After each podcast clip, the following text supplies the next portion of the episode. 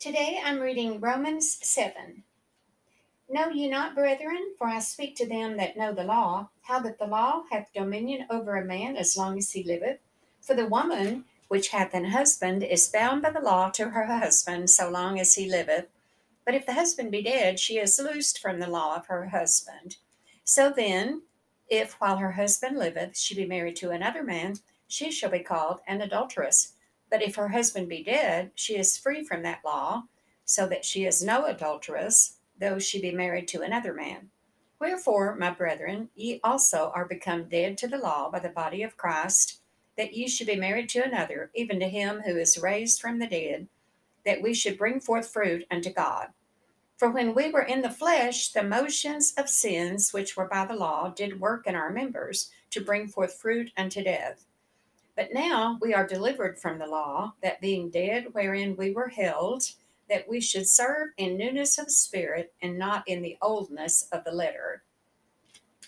What shall we say then? Is the law sin? God forbid. Nay, I had not known sin but by the law, for I had not known lust except the law had said, Thou shalt not covet. But sin, taking occasion by the commandment, wrought in me all matter of concupiscence. For without the law, sin was dead. For I was alive without the law once, but when the commandment came, sin revived, and I died. And the commandment which was ordained to life, I found to be unto death. For sin, taking occasion by the commandment, deceived me, and by it slew me.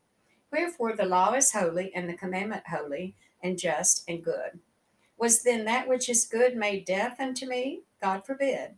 But sin, that it might appear sin, working death in me by that which is good, that sin by the commandment might become exceeding sinful. For we know that the law is spiritual, but I am carnal, sold under sin. For that which I do, I allow not. For what I would, that do I not. But what I hate, that do I. If then I do that which I would not, I consent unto the law that it is good. Now then, it is no more I that do it, but sin that dwelleth in me. For I know that in me, that is, in my flesh, dwelleth no good thing. For to will is present with me, but how to perform that which is good I find not. For the good that I would, I do not, but the evil which I would not, that I do. Now, if I do that I would not, it is no more I that do it, but sin that dwelleth in me. I find then a law that when I would do good, evil is present with me. For I delight in the law of God after the inward man but I see another law in my members warring against the law of my mind and bringing me into captivity to the law of sin which is in my members. O wretched man that I am, who shall deliver me from the body of this death? I thank God through Jesus Christ our Lord.